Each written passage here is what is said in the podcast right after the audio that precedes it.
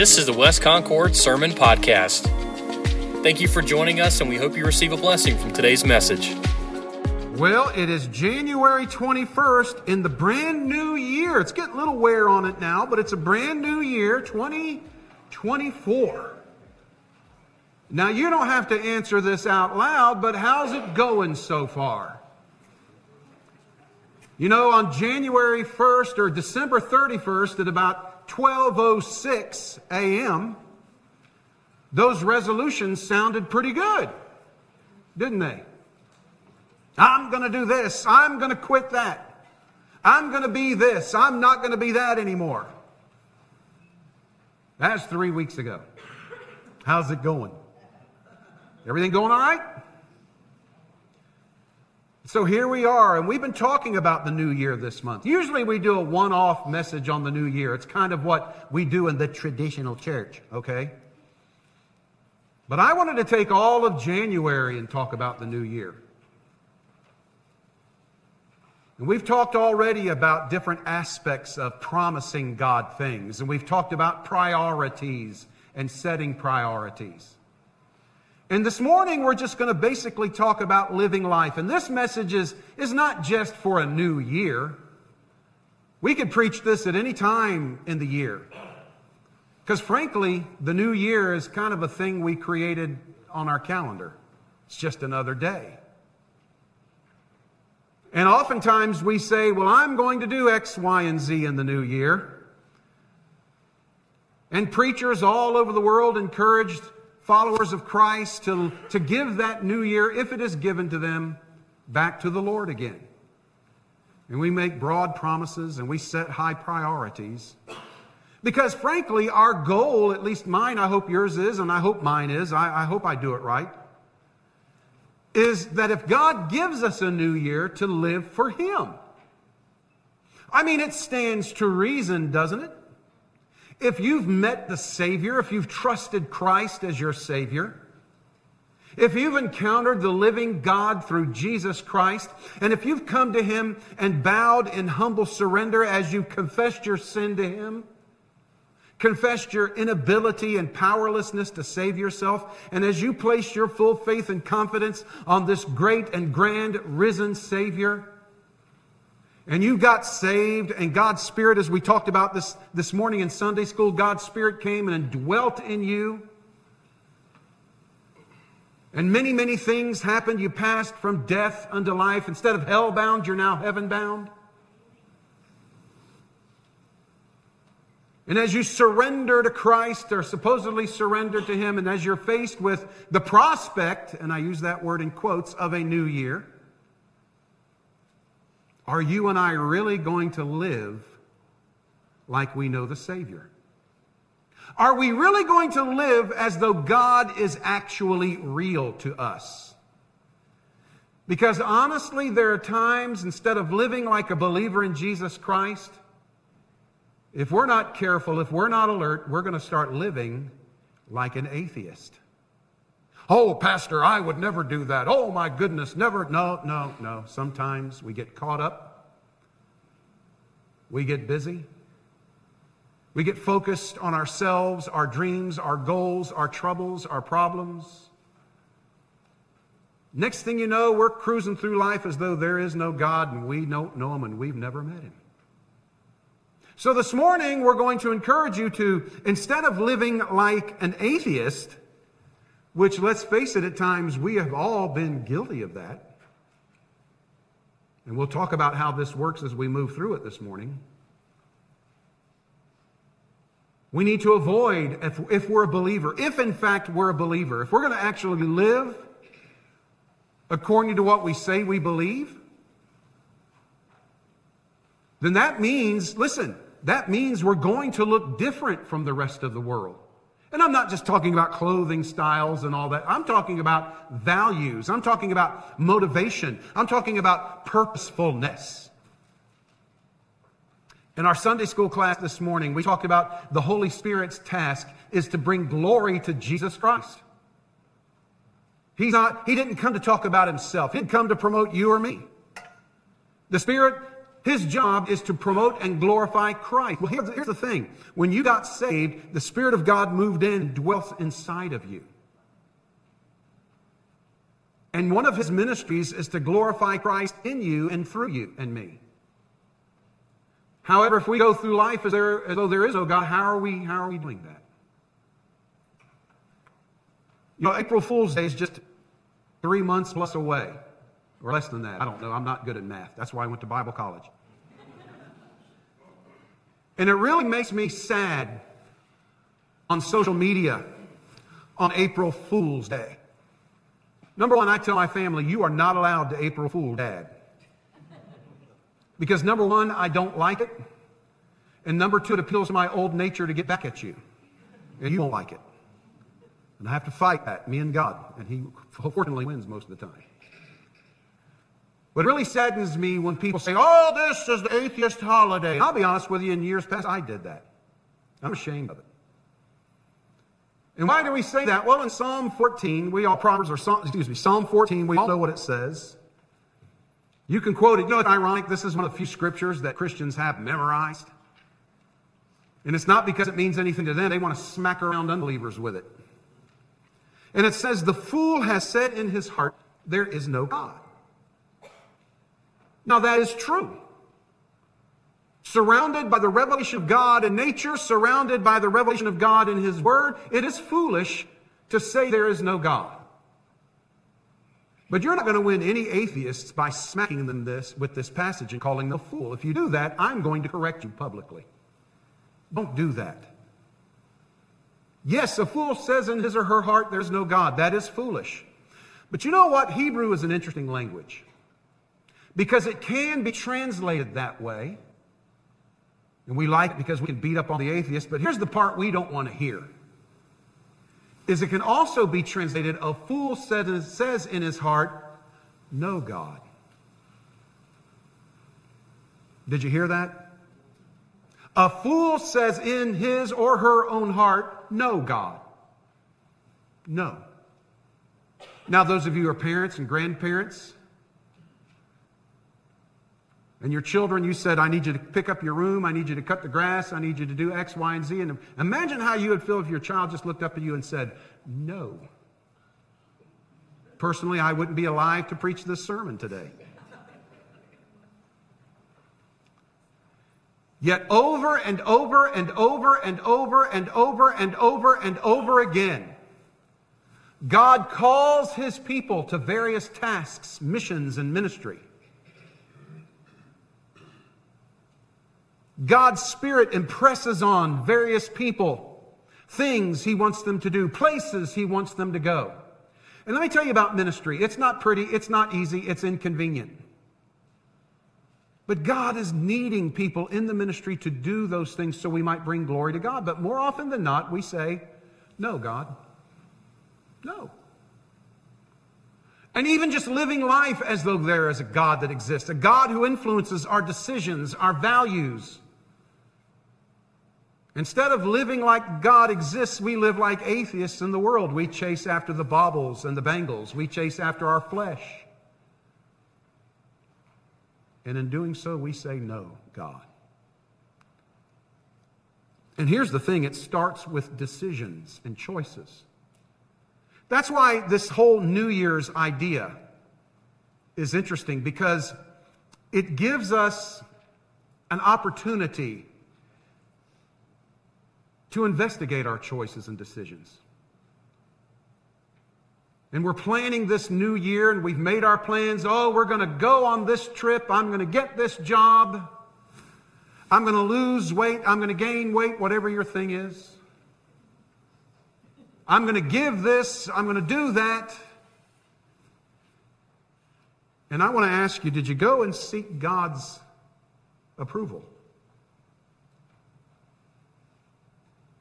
As you're planning to spend your time and spend your energy and spend your money, have you gone to the Lord to get His okay? Because if we're doing these things and we don't, we're living like an atheist. And God might have one direction for our lives. And you know what we do? We look at him like a little petulant, petulant four year old and we say, No, God. Take your Bibles and join me in the book of James. James chapter 4. James is a great book. Well, of course, the whole Bible is a great book. But in the Bible, there's theology and practicality, and they go hand in hand. They're not, they're not mutually exclusive. God gives us theology and doctrine to educate the practice of life, to give us practical ways to live. And one of those is our plans in dealing with time. And James is a very practical book. James focuses on practicing what we believe. It's a wonderful book. Sit down sometime in the next few days and read it. It's not long, it won't take you that long. But James gives us practical instruction on how to put legs and hands to theology. James is also very challenging to those who really don't want to do that. So in James chapter 4, beginning in verse 13, he begins by saying, Come now. Now that sounds very biblical, very love. Come now. Let me translate that in current modern English. Listen up. Listen up. Hey, kind of what God's doing. Come now, listen up. There's some things I want to tell you. You see, if we live like an atheist and we consider ourselves and maybe are believers, there's actually some sin involved in that. He said sin. Nobody uses the word sin anymore. That's an old fashioned word. Really? Sin is sin. And it just means, as we dis- discussed in Sunday school, it means like an archer pointing an arrow at a bullseye and missing. Sin is just missing the mark of God's perfection. That's what it is. Greek, Greek word hamartiano for sin. It's an archer's term. And I believe everybody in this room that claims the name of Christ, you, you truly in your heart want to avoid sin. I don't believe there's anybody in here, at least I hope not, who calls themselves a Christian and says, Man, I can't wait to get out of here. I'm going to go sin. I got some sin planned. We got some big sin next weekend. I don't think we do that. I don't think anybody here wants to do that. But when we plan and chart our lives apart from God, who is supposed to be the Lord of our lives, then yeah, we sin. And we're going to talk about three specific sins this morning that James brings up. And the first one is the sin of assumption. The sin of assumption. Have you ever made an assumption about something? You assumed somebody was going to do something and they didn't do it? You made an assumption about a business. Oh, I believe they're up and up and they weren't. Assumptions can be very dangerous. Living a life like an atheist is, is, is involves a sin of assumption. Look what James says. He said, Listen up. And he's pointing at a crowd and he's saying, Listen up, you who say, today or tomorrow, we will go to such and such a city, spend a year there, buy and sell, and make a profit. Now he's talking to people who are planning and making plans. And here's the thing, and we're going to talk about this a little bit later, but there's nothing wrong with making plans. Not a thing wrong with making plans. Nor is there anything wrong with making a profit. Nothing wrong with making a profit. There's nothing wrong with making plans. There's nothing wrong with making a plan to profit. I'm amazed at people who talk about how, you know, making a profit is a sin. No, it's not. What's a sin is when we do it apart from God and we assume that it's okay. He says in verse 14, he says, Listen, you who say today we'll go into such a city, stay there a year, buy, sell, make a profit. And they're all looking at each other going, What's wrong with that? Well, verse 14, whereas you do not know what will happen tomorrow. For what is your life? Have you ever stopped to think about that? What is your life? He goes on to say, It is even a vapor that appears for a little time and vanishes away. He likens time to a vapor. What is a vapor? Well, you know what a vapor is it's the mist that comes off your hot coffee cup. It doesn't hang around. You don't walk through the office and say, hey, there's Jane's mist from her coffee three weeks ago. Oh, wow, she had coconut mocha. That was good. Mist is very misty, it disappears. God is, a, God is a God who created time for us. It's a created thing. It doesn't slow down, it doesn't stop. I'm always amazed at, at people in my generation because we look at people in some of your younger generations and we look at you and say, You better be careful. Time goes by fast. Some of you young people, I hear it. Amen. Be careful. I haven't finished this illustration yet. And we shake our fingers at the young people and say, Oh, time goes by fast. Man, I remember when I was your age and now I'm my age, and boy, it just went by. And you know what? That's true. But we like to wag our fingers and point that out. Ha, ha, ha. See? Well, let me tell you, my generation. Here's the secret, all you people that amen me. Time hasn't slowed down for you and me. It's still misty. And while we shake our fingers and tell the young people, soon you're going to you're going to be just like me. Listen, soon time is going to go by and you and I are going to be standing before our Maker before we know it. Let's take up an offering and go home. That's, that's encouraging. No.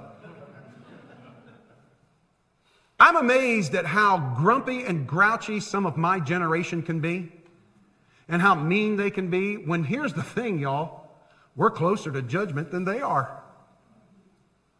We're going to be standing before God, and He is going to look at you and look at me and say, What did you do? Time is a vapor, it comes and it goes. Yes, young people, give the most of it, make the most of it for God because it does go by fast. But older people, it's going by fast for us too. God didn't tell us to sit and watch it float by because we believe in what is called the myth of tomorrow. Tomorrow is a myth, by the way. Here's the reality tomorrow doesn't even exist right now. Tomorrow is a myth, it does not exist. We've mentioned this a couple times already. God forbid something happened to one of us and we don't have a tomorrow. As a matter of fact, this afternoon doesn't exist yet. It is a myth. And we, not, we might not know what might happen within the next few hours. December 7th, 1941, people's alarm clocks went off at 6 o'clock. It was time to get up, go to church, get up, and get ready for the day. They thought it was just another day in paradise. And the Empire of Japan decided to attack a few minutes later. And all of their plans were gone. And thousands of young men died on ships in the Hawaiian harbor at Pearl Harbor. I don't need to give any more illustrations, do I? Here's the thing about living with the Lord and walking with Him and being eternally minded. Eternally, eternity is no time. Eternity is the forever now. Do you realize when we get to heaven and all things are resolved and we get in the holy city and God ends, there will be no more time. But that's not a bad thing. You say, I can't comprehend it. Neither can I, but that's the way it is. You're not guaranteed a tomorrow. I'm not guaranteed a tomorrow. We pour all of our, all our stuff in tomorrow, all of our bags, and we forget the mistiness of time. It's not something you count on. Time is not something you are to rely on. Time is something you are to use and get through. And if God wills, as we will see, you will have a tomorrow or this afternoon. We often put off till tomorrow. We plan for tomorrow. Tomorrow will bring this. Even in the musical Annie, there's the, the sun will come out tomorrow. Really? Will it? Now, I'm not trying to scare anybody, and I'm not trying to be Donnie Downer, but I'm just telling you there is no, right now as we sit here in this auditorium in Concord, North Carolina, there is no tomorrow. Unless God allows a tomorrow. It's a myth. Due to the mistiness of time, we're not guaranteed that. So what should we do? Instead of saying, well, tomorrow I'm going to lose weight. Tomorrow I'm going to join the church. Tomorrow I'm going to, tomorrow. There is no tomorrow. I love this gentleman. His name is, and I probably get going to pronounce his name wrong, but his name is Israelmore Ayivor. And he's a North African Christian. And he's a preacher and a motivator for the things of God. And he says this. He said, you can dance in the storm. In other words, people don't do stuff now because it's a mess. You know, there are people that didn't go to church this morning because it was too cold. Y'all are amazing. You braved the cold and got, when I woke up, it was 16 degrees in Harrisburg. I got out of the bedroom. Susan's cats looked at me and they said, It's cold, man.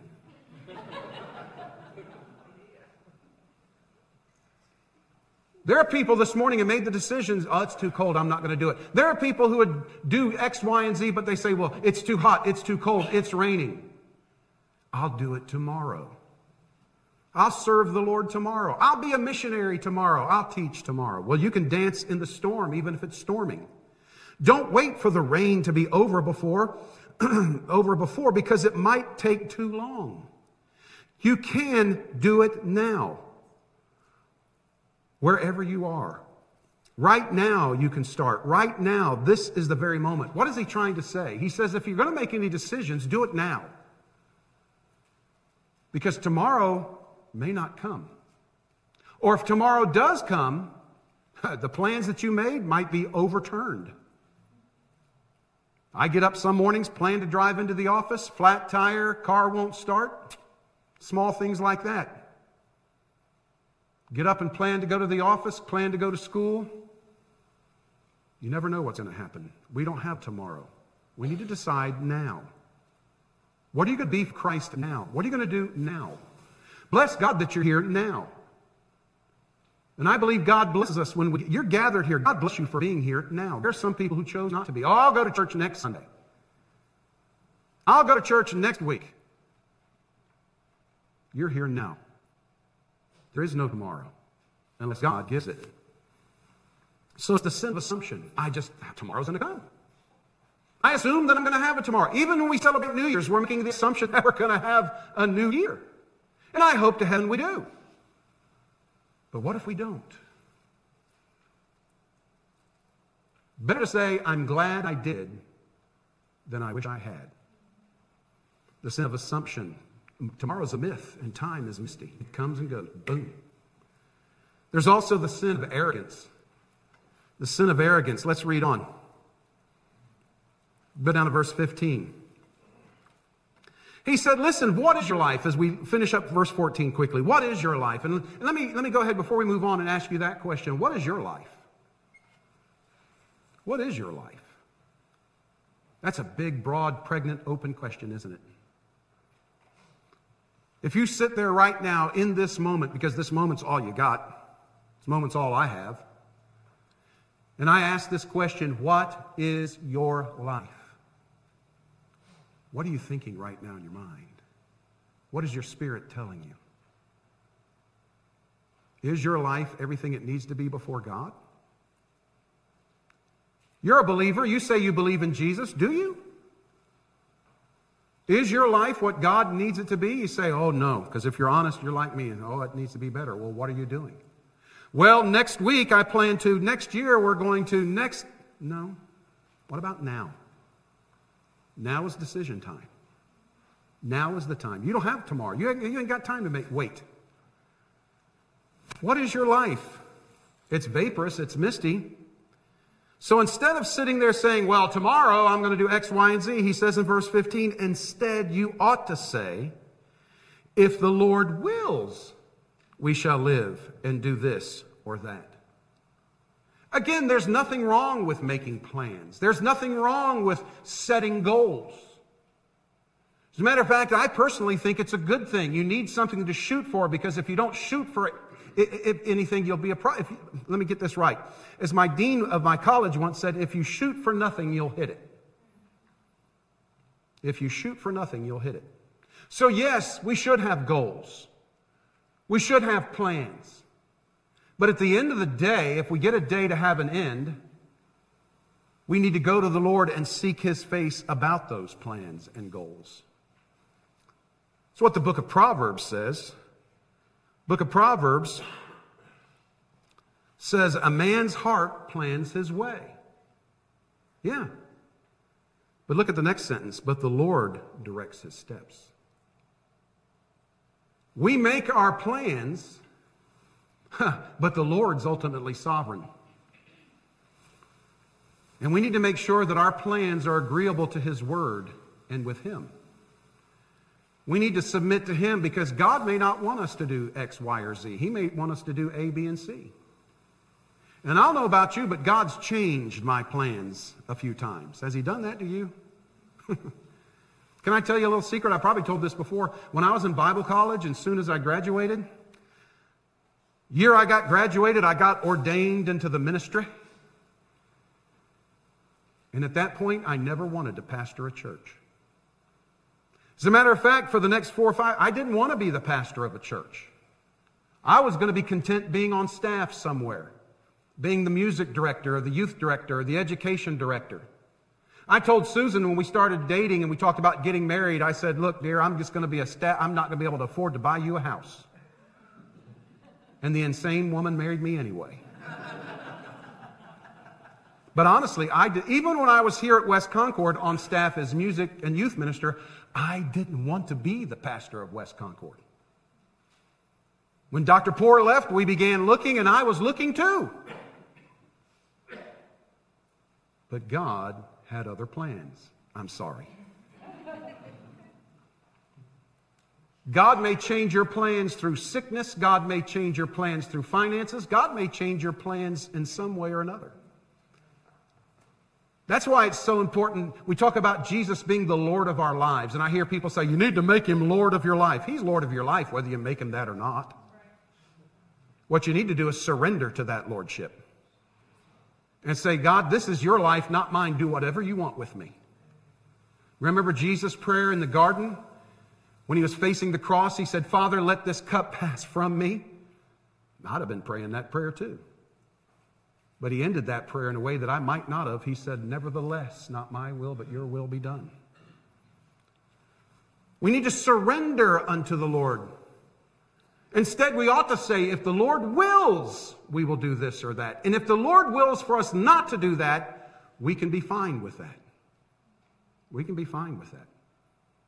I'm finishing up a doctoral degree. You realize I started a doctoral degree 26 years ago? I was going to get a PhD. I'd already enrolled, I'd already started the classes, I was reading the books, not understanding anything, but I was doing it. You know what happened? I became a DAD. And every bit of money and time went into that situation. I had people on one lady go, What is a DAD? I said it is a doctor of adolescent development. That's what it is. But instead of surrendering to the Lord, oftentimes we swagger before the Lord. He says, instead, we ought to say, if the Lord, uh, if the Lord wills, we will do this or that. But verse 16, but now you boast in your arrogance. All such boasting is evil. In other words, when we make plans and we set goals as believers apart from God, we're living like atheists. We're swaggering before the Lord. Lord, I'm going to do this. Lord, I'm going to be that. Whether you like it or not. And even if we don't do that intentionally, that's what we're doing in reality. As we have this new year, and we're only three weeks into it, what is your life, this vaporous existence? And what are you planning to do with it? And that is the sin of arrogance. We ought to be saying, if the Lord wills, we will do this and that. But instead, we say, no, I will. And Lord, you can just go away. But we forget that, yes, a man's heart plans his ways, but the Lord's going to direct his steps. So there's the sin of assumption. We think that we got it tomorrow. And hopefully we do, and I think mostly we do, but I could be wrong. I'd be blessed to get it tomorrow. I'm excited about tomorrow if it comes. But all I have and all you have is right now. If we assume anything else, we're not trusting in the Lord. The sin of, the sin of arrogance. We need to surrender unto the God's lordship, but instead we swagger before him. And then finally, there's the sin of apathy. And I'm afraid that's one of the biggest sins in Christendom today the sin of apathy. You know what apathy is? A reporter once walked up to a man on the street and put a microphone and said, Sir, can you define apathy? He said, I don't care. There you go. Many Christians just bounce through life like a pinball on a pinball machine from one shiny thing into another. This is how James says it. He said, Look, you who go out and say, I'm going to make all these plans, make all this money, I'm doing all this. He said, huh, You better be careful because you're not guaranteed tomorrow. What you ought to say is, If the Lord wills, we will do this or that. Again, nothing wrong with planning and setting goals. But we need to run it through the permissive will of God's hand first and trust Him when He turns the table on us because He might have other plans for us. But oftentimes we just get apathetic. He says in verse 17, Therefore, to him who knows to do good and does it not, or does not do it, to him it is sin. When we think of sin, missing God's mark, we think of sins of commission drinking, drugging, chasing women, chasing men, whatever, cheating on our income taxes. We think of all those sins being ugly, telling a lie, and they are sins. We think of the sins that we do, but how about the things that we don't do? Sins of omission. Things we know we ought to do, but we don't. Things that we know. Listen, I've been here at this church come next month 33 years. And we'd have aisle invitations. And people ask me, why don't we have altar calls anymore. What we do when I feel like it's necessary, as God leads me. But I can't tell you how many altar calls at West Concord. And people on the internet, if I disappear from the camera, I'm sorry. It's a blessing, don't worry. But we have people, we have the altar call. And people come forward, and you know, there have been a lot of people who've come forward and they really fulfilled, but I've had people come forward and they're weeping and crying and then Monday comes and it's like nothing happened. We make promises to God like New Year's resolutions, and we don't fulfill them. God has given us commandments, God has given us direction, God has given us leading, and we live like atheists as though He said nothing. And we become apathetic. We become apathetic or uncaring to the fact that you have people in your neighborhood who don't know Jesus as Savior. And they're not promised a tomorrow either. And if they die in that condition, they will spend an eternity in hell separated from God.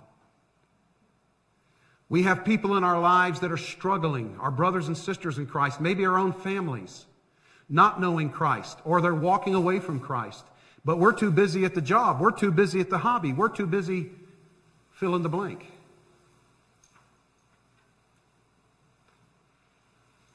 and we're not going to them and helping them. Oh, we came forward that Sunday morning, we gave our life to Jesus, and then we turned around and took it right back. See, here's the thing, y'all. We're talking about a new year. And if you've made your plans, great, but where is God in that? Because if you fail to go to God and take those plans, fail to seek His face, fail to surrender and submit to Him, you say, I haven't done anything wrong. You haven't done anything right either. Apathy is one of the greatest sins in the church today, in my opinion. Oh, we care about different. We care about traditions in the church. We care about music in the church. We care about this and that. We care about politics. Would to God we would have that much passion for the lost and for the broken. So, listen. These are the sins that are part of living like an atheist. And I'm not here to slam atheists. I want them to know Christ desperately. And some of the nicest people I've ever met are atheists. That's why I cringe when I hear people say, atheists, that's their day, April Fool's Day. Sometimes I think Christians demonstrate more foolishness than atheists. But when we who believe in Christ, when we who claim Christ, live as though we got the rest of our lives mapped out ahead of us and don't take it to God, we commit the sin of assumption. Instead of surrendering to the Lord and swaggering before Him, we commit the sin of arrogance before God. And we get to the place we really don't care anyway. It's apathy. Jesus also knew this. Jesus also addressed everything about tomorrow because the sun may not come out tomorrow. And he said this about tomorrow. In Matthew chapter 6 and verse 34 in the Sermon on the Mount, he said, Therefore, do not worry about tomorrow. For tomorrow will worry about its own things. I, am guilty of this. I'm having an issue. I'm dealing with something. I've got a debt. I've got a thing going on that I don't want to go to. And I fret and I worry and I get upset and I nurse, rehearse all the problems. And the reality is, what if I don't live till tomorrow? I'm ruining now. tomorrow will take care of tomorrow's stuff. I've got only now. Let's keep now nice. Let's keep now joyous. Whatever's going on, as, as Israelmore Ayivor said, dance in it. Let tomorrow worry about its own things. Sufficient for the day is its own trouble. Haven't you got enough trouble today? I always get amazed when I watch war movies. World War II, and, and sometimes in those war movies, you know, fights break out in the platoon, and, and Marines and soldiers and are beating up on each other. And the, and the commander usually says, Aren't the Nazis enough? Do you have to fight with one another? Do you have to beat up each other? We got, don't you not have enough war? Listen, my brother and sister in Christ, isn't today got enough stuff in it? Don't you have enough struggle today just to get through? Don't worry about tomorrow. You may not have it. Don't live in the sin of assumption. Not only that, but isn't there enough stuff to enjoy today? We think, well, I'll, I'll, uh, my life will get better when I get this. My life will get better when I have that. My life. Listen, what's wrong with your life right now? How many people are here this morning? Okay. You're here. How many people ate breakfast this morning, as Howard used to say? How many people are planning, you planning to eat lunch? Hey, church council man, we're eating good this afternoon. Don't you wish you were one of us? If we have it this afternoon. Ha ha, see, I caught myself. Enjoy now. Suck all the joy out of now and surrender to Christ now because you don't know if you'll have it tomorrow. So let's put it all in one bag here. Again, the Sermon on Mount. A little earlier in Matthew chapter 6, Jesus in the Lord's Prayer, or what's called the Lord's Prayer, it's a model prayer. God gives us guidance on how we kind of should direct our prayers. And one of the lines in the so called Lord's Prayer is simply this Give us this day our daily bread. Give us to now, today, right now, our daily bread. Is that enough? Yes, it's okay to make plans. Yes, it's okay to set goals. Yes, it's okay to chart things and do things. But always remember, you're not guaranteed a tomorrow.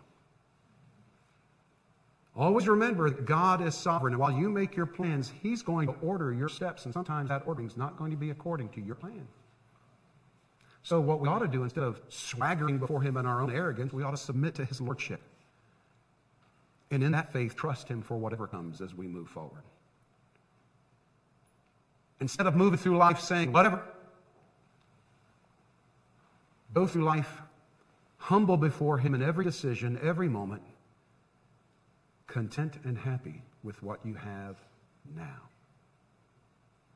Because here's the thing if we can get a hold of that eternal mindset, if we choose to be joyful in the moment, then every moment will be joyful, even the difficult ones.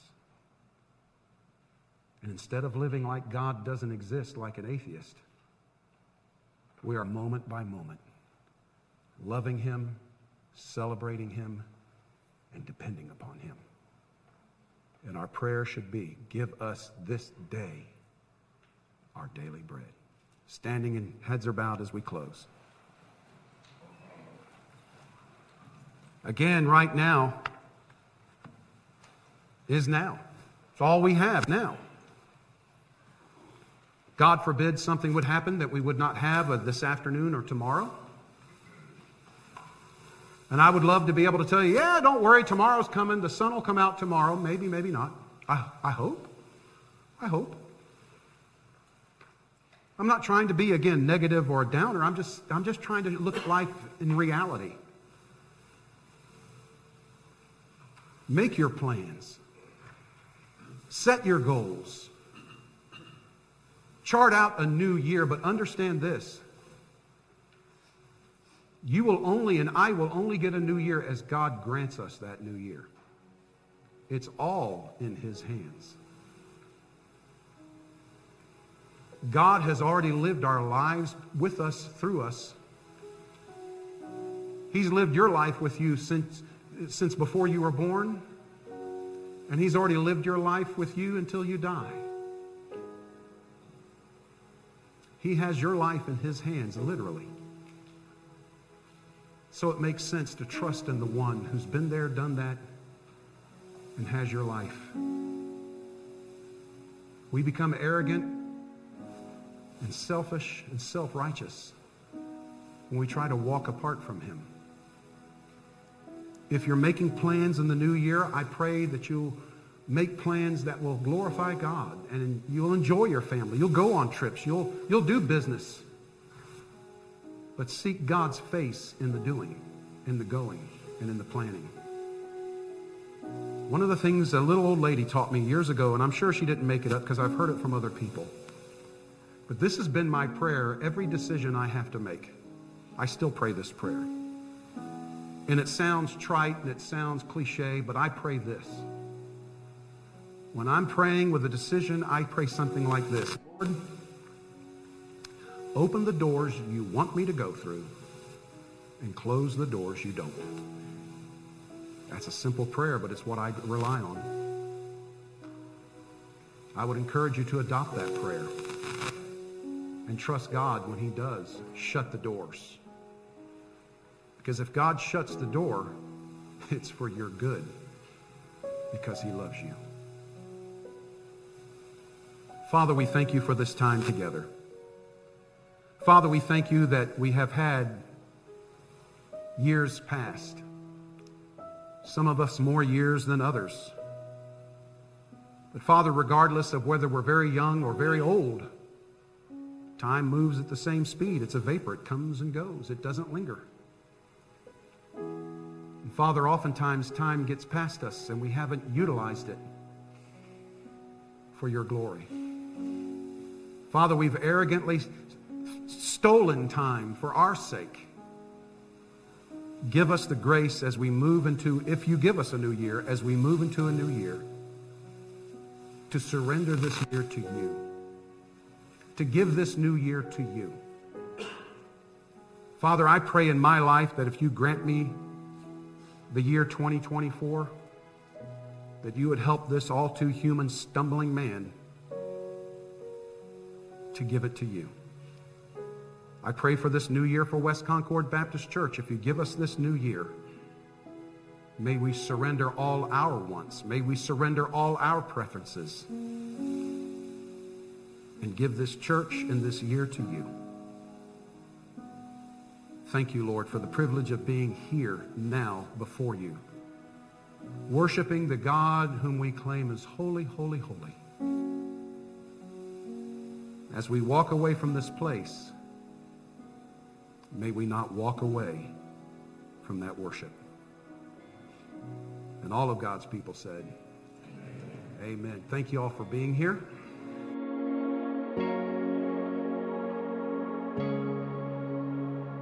For additional sermon resources and to find out who we are, visit us online at westconcordchurch.com. Thanks for listening.